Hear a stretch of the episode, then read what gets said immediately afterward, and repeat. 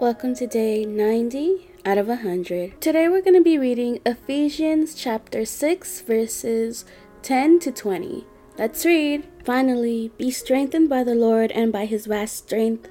Put on the full armor of God so that you can stand against the schemes of the devil.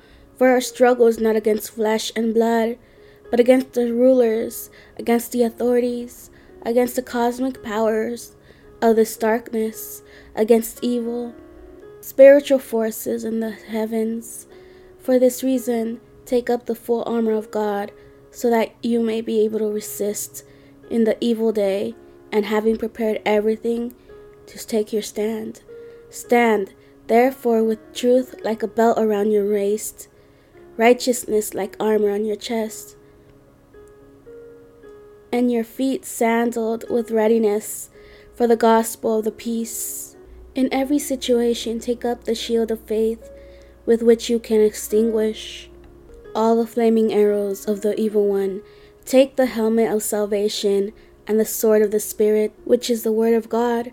Pray at all times in the Spirit with every prayer and request, and stay alert with all perseverance and intercession for all the saints. Pray also for me that the message may be given to me when I open my mouth to make known with boldness the mystery of the gospel.